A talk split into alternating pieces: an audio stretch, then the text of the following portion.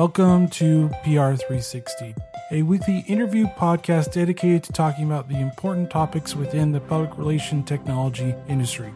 Hosted by Brett Deister and in partnership with Global Results Communication. Find out more information at globalresultspr.com. And welcome to a new episode of PR360. And I'm your host, Brett Deister. We've got a great guest for you. This week we have Ed Feingold, who has a diverse background that spans 20 years as a reporter, author, and digital startup leader, corporate communications director, and consultant. He's done a wide range of things in his tenure as well. So, welcome to the show, Ed. Thanks very much. Appreciate it. So, first question, as I always ask my guests, because I am a huge coffee drinker, is Are you a coffee or tea drinker? Absolutely a coffee drinker. Do you have any favorite coffees that you enjoy or just enjoy everything? Pretty simple. Um, I think I'm a Dunkin' Donuts coffee guy.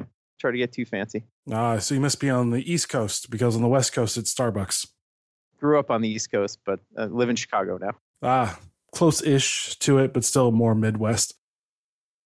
Anyways, let's get on with it and to uh, just about the story that you have. Tell us, listeners, about your unexpected hot and or viral story that you recently had. So I thought of this because Mobile World Congress is supposed to be coming up next week. I think the jury's out on whether or not it's actually going to happen at this point.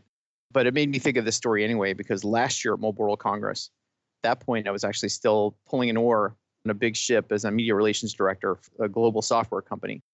And so go into an event like that with your message, with your customer announcements, you have your soldiers lined up you know what you plan to do and, and what you want to talk about and what you want your audiences to take away from that.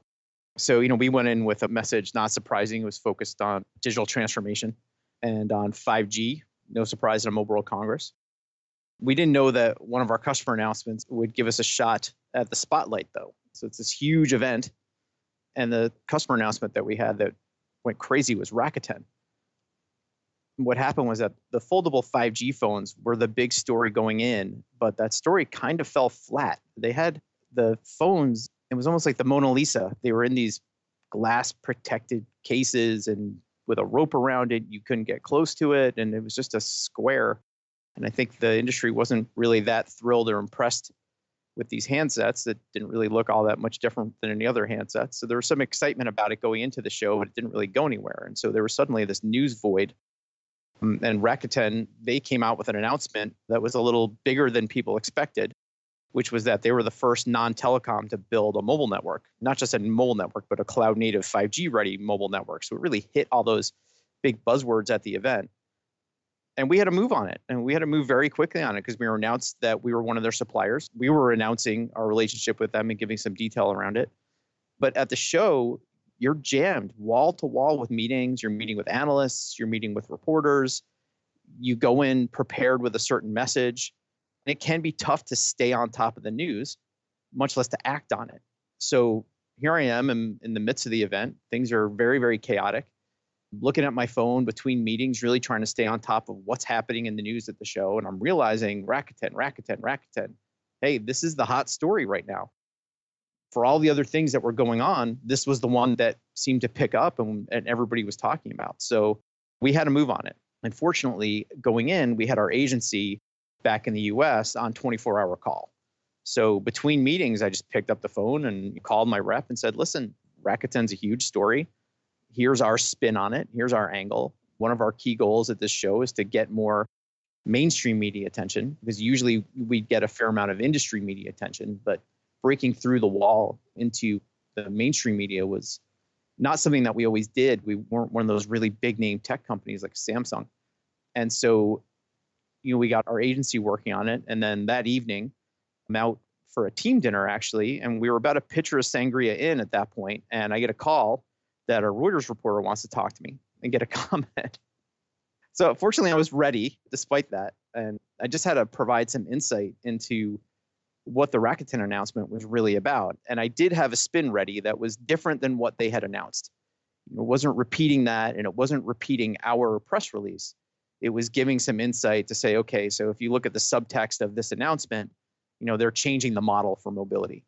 and, and I won't get too far into the details of that, but really what they were doing was very different. And it was different from what you think of as a typical mobile network and really moving it more into sort of the Amazon Web Services world, where you would have this 5G ready cloud native mobile network that maybe it was going to be exposed via API and let developers come in and build applications on top of it and really be a different approach to mobility. And that's where I felt like the story was headed.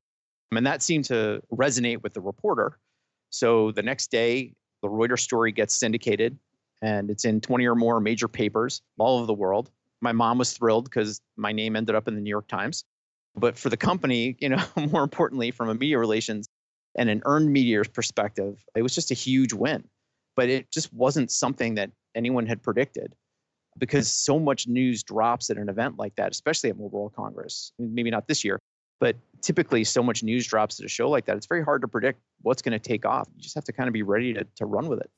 Yeah. I mean, it's an event. So I can imagine it's a busy time because I've done events before and it's just one of those things where you're just always on the go and you don't have time to at least come up with a good answer sometimes. But what did you guys do to keep that going? Because pretty sure you wanted that good press to keep on going for as long as you could. Yeah, for sure. And so, as far as the event went, part of it is that luck comes from being prepared. So, what is it? Chance favors the prepared mind, I guess is the truism.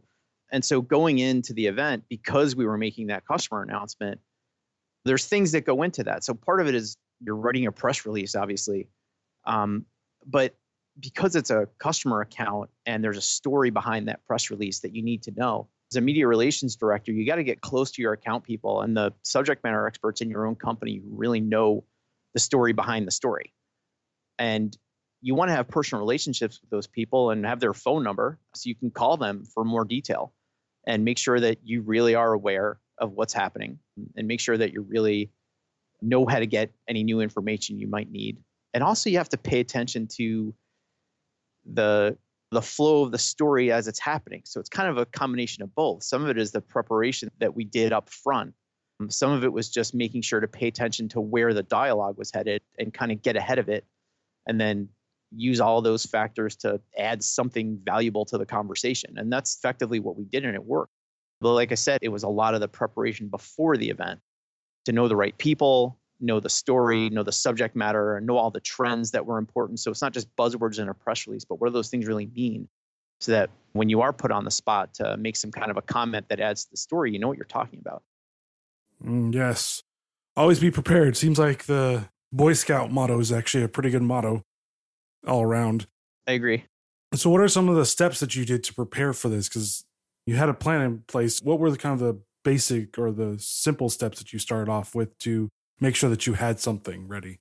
Well, there were a few things in our favor. One of them was that we had cooperation from the client side. So Rakuten wanted to make a lot of noise at the show, and they were participating in an event that was happening within the show with us.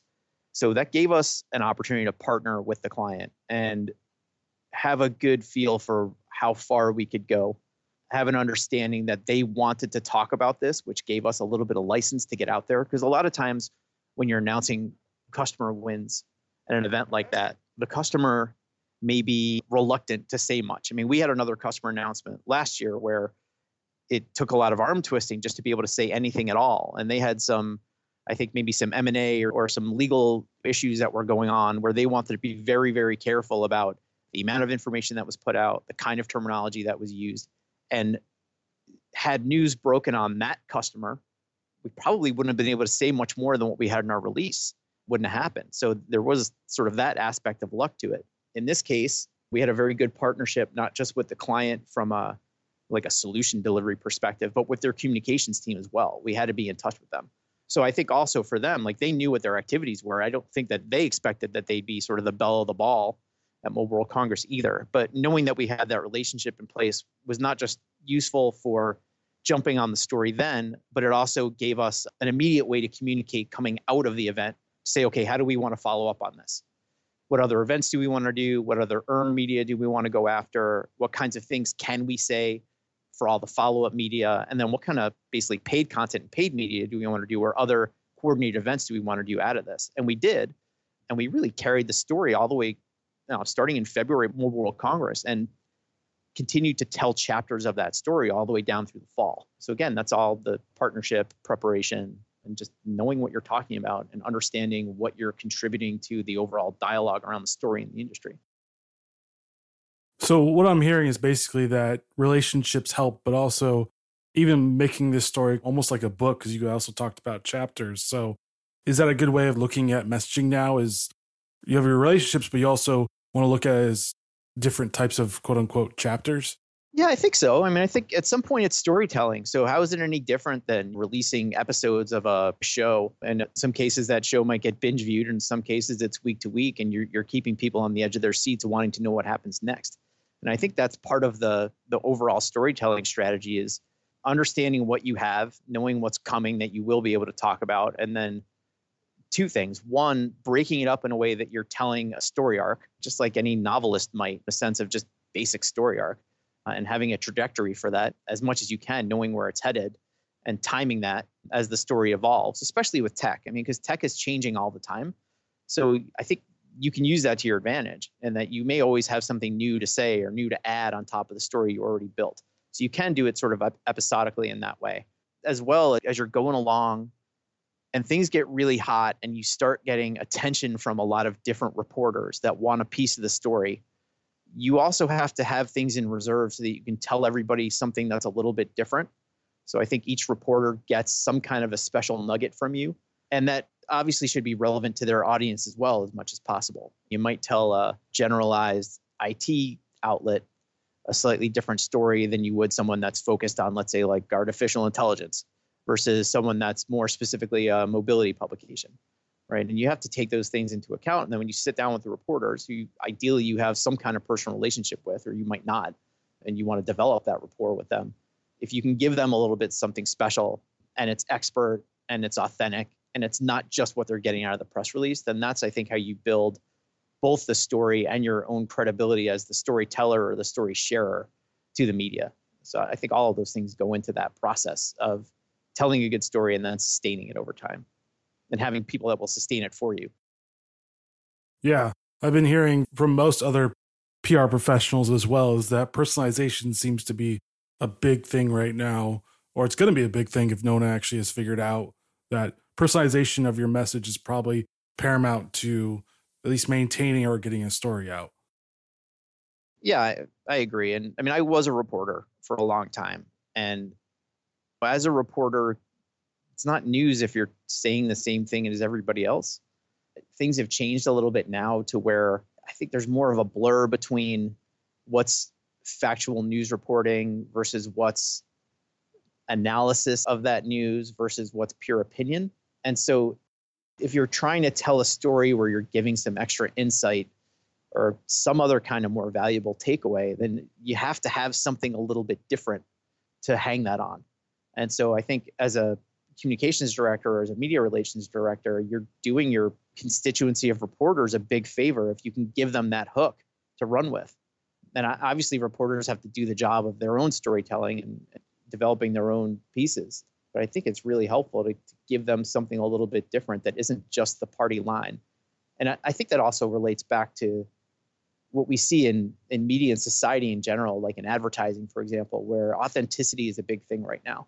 I think that applies here as well. You have to provide an authentic story. And if all you're doing is expecting people to regurgitate your press release, you're not really doing the job. Yeah, it's very true. And also, what can derail momentum? Because we've seen sometimes where there's big stories and all of a sudden it falls apart really quickly and it becomes yesterday's news, basically. So, what do you think can derail momentum? Is it not really having extra things to say besides what your press release says? What do you think? Yeah, I think maybe it's three different things. So one of them is obviously a major global event can happen and just knock the news cycle sideways. That can always happen and you can't control that. Right? So that's the the category of things that you just cannot control. There's two other categories that you have more control over then. One of them is what you were just saying, which is that you can make sure that you're prepared and you know what your storylines are and you know how to keep feeding that out to reporters and to other stakeholders you know a little bit at a time in a way that's interesting and continues to follow the stories and you do have some control over that The third thing, though, that will surprise people is your own management can stop a story dead. And the reason that that can happen is because what will happen sometimes is people get real excited about a story, especially if it's about a customer. And folks from the management team may be coming at it from a sales perspective. If they're not people that have a lot of experience doing media, but they have a lot of experience building businesses and doing sales, then their minds are may tend to gravitate towards things that work in a pitch meeting or that work in a sales setting. And they also want to pitch the product of the company. And so there can be a lot of pressure in the course of a story like this to say, hey, let's talk about our products. Let's talk about how we're doing this for companies all over the world. And the message back is, well, you know, you're changing the story. You're not giving the reporter what they need to tell that story. And there's a more sophisticated way to do it, not such an overt smash you over the head with my product way to do it. There's a way to talk about in the context of that client story. Well, what are you doing to enable this vision? Which then you're furthering the story, but you're also touting the capabilities of your company and helping your brand. I think what can tend to happen is when management's putting a lot of pressure on someone to tell a story in a specific way and that's the way they want it. And you either don't feel like you can push back or you're not in the position to push back that can stop a story dead because what you start feeding out to the reporters then is irrelevant or it's the party line or it's stuff that they could just get off your website. That's not what they're interested in. They're interested in following and telling the story. So steer clear of buzzwords is what i'm hearing. I, I mean they have to be used the right way right so some of it's buzzword stuff where i think buzzwords can serve a really good purpose if you know what you're talking about. You understand that a buzzword represents a really big concept. If you're just throwing buzzwords out to make a buzzword salad that doesn't really have a lot of value, I think it's more the side of marketing pitches or selling the product, talking about features and functionality, things that you might find on a data sheet, as opposed to things that make for a really for really good storytelling in the media. Those are two very, very different disciplines. One of them is marketing or product marketing. One of them is media relations. They're two different worlds. Not everybody necessarily understands that subtlety. And again, a lot of the people who are maybe coming out of management may be coming from a sales background or a technical sales background, and they understand all those bullet points. They don't necessarily understand the nuance of getting into the reporter's head and understanding how to help them to tell the story that they want to tell that also helps to drive your brand, if that makes sense. It does. And how do you continue this hot or viral story? Does it take a combination of mix of different types of communication strategy, like doing a little bit of Facebook or social media in general, doing some video, doing some earned media, doing some press releases?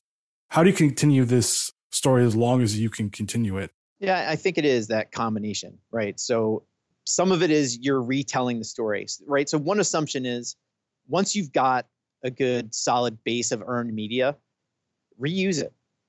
Now, if you're talking about your overall communication strategy, that earned media should be woven into paid media things that you're doing, into integrated digital marketing, into demand generation campaigns, because that's to some degree that's the point of it. I mean, it it's really giving your your brand a lot of third party validation that you can then use to achieve some of your other goals from a marketing communications perspective, which may just be raising awareness of a product that's in a case study that's about this client that you got a ton of earned media about and you're trying to get people to download it so you can capture their contact information. And so that's looking at the connections between all these different activities and being prepared to do that. Some of the continuation of the story is like we said before adding new chapters and i think a lot of that comes as mentioned with partnership with the client. I mean that's an ideal situation. If you can partner with the client and they want you to tell the story and you can coordinate with them and get, kind of get a heads up of what's coming next, then there's that element of furthering the earned media part of it. And then the paid media part of it is similar, where sometimes with paid media, because you have a lot of control over what's going to get printed or what's going to get published. And that will put a lot of the senior people who are worried about risk or worried about leaking something confidential or worried about giving away information to competitors, it'll put them at ease so if you're doing a paid media thing and you might do like, hey, let's do a Q&A with the CEO that gets a little bit more into the story and, and tells it from their perspective. Sometimes you can really get a good story out there that again kind of tells another chapter. And even though that's a paid media piece, it can actually be useful sometimes to journalists to and to analysts to keep them briefed on what's going on and give them an opportunity to ask follow-up questions off of that that may trigger another chapter in the story. But reuse, right, is probably the bottom line is reuse, reuse, reuse in your paid media and in your Marcoms efforts. And if you have the opportunity to to keep the story going on an earned media, on the earned media side, do it. Yes, but would it also be reused wisely? Because you could over reuse. For sure. Yeah, right. There's a balance between the idea that you need to tell someone something seven times for them to remember it and them getting sick of hearing about it and tuning it out. And that I think just takes some degree of judgment. And same thing, it takes a certain degree of restraint where there may be a lot of pressure on you to overdo it, especially when you have folks that are really, really into selling and are used to doing things very in your face in that way. You definitely want to tone that back a little bit because it can just become obnoxious after a while. You know, you mentioned um, all the different channels, right? So social is a big channel. Um, obviously, things that you're publishing in earned media, you have your own corporate blog, you have advertising campaigns, you have demand generation campaigns where you may be producing thought leadership content. You have people from your company who are going out and speaking at different events and maybe want to provide some case study examples of things that you've done.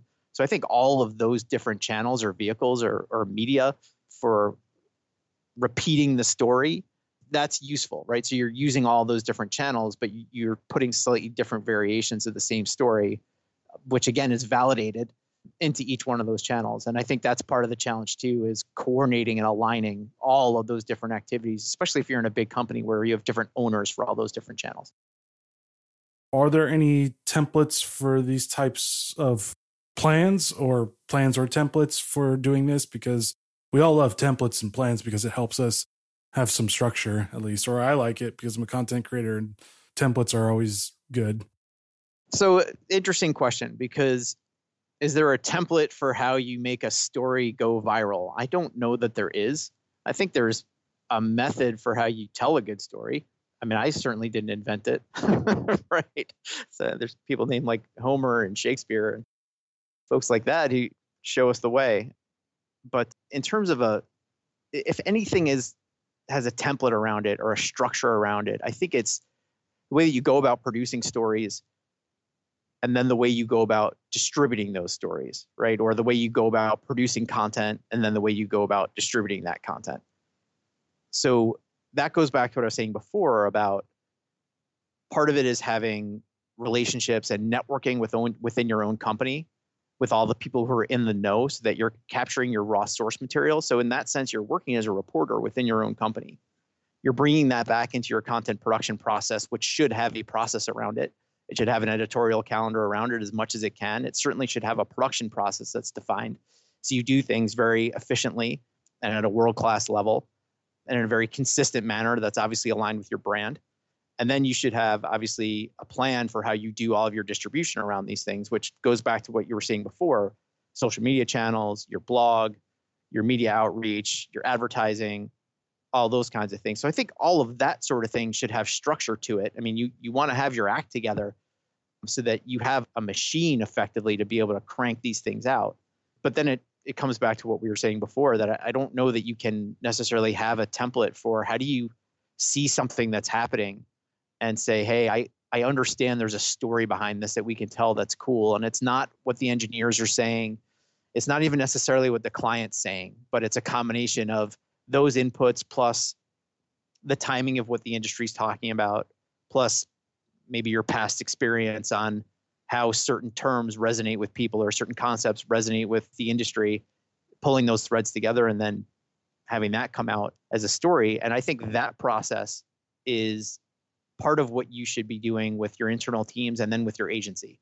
So if you want to set your agency up to succeed, that's the piece that you need to do for them is getting all those pieces together, finding the story within the story, and then being able to communicate that to them in a way that says, okay, for all these topics that we want to message around, here's a way to pitch this in a sense that will resonate with reporters or resonate with analysts and isn't, again, just repeating what's on the website or what's in a press release, but goes that next step of really turning it into a story.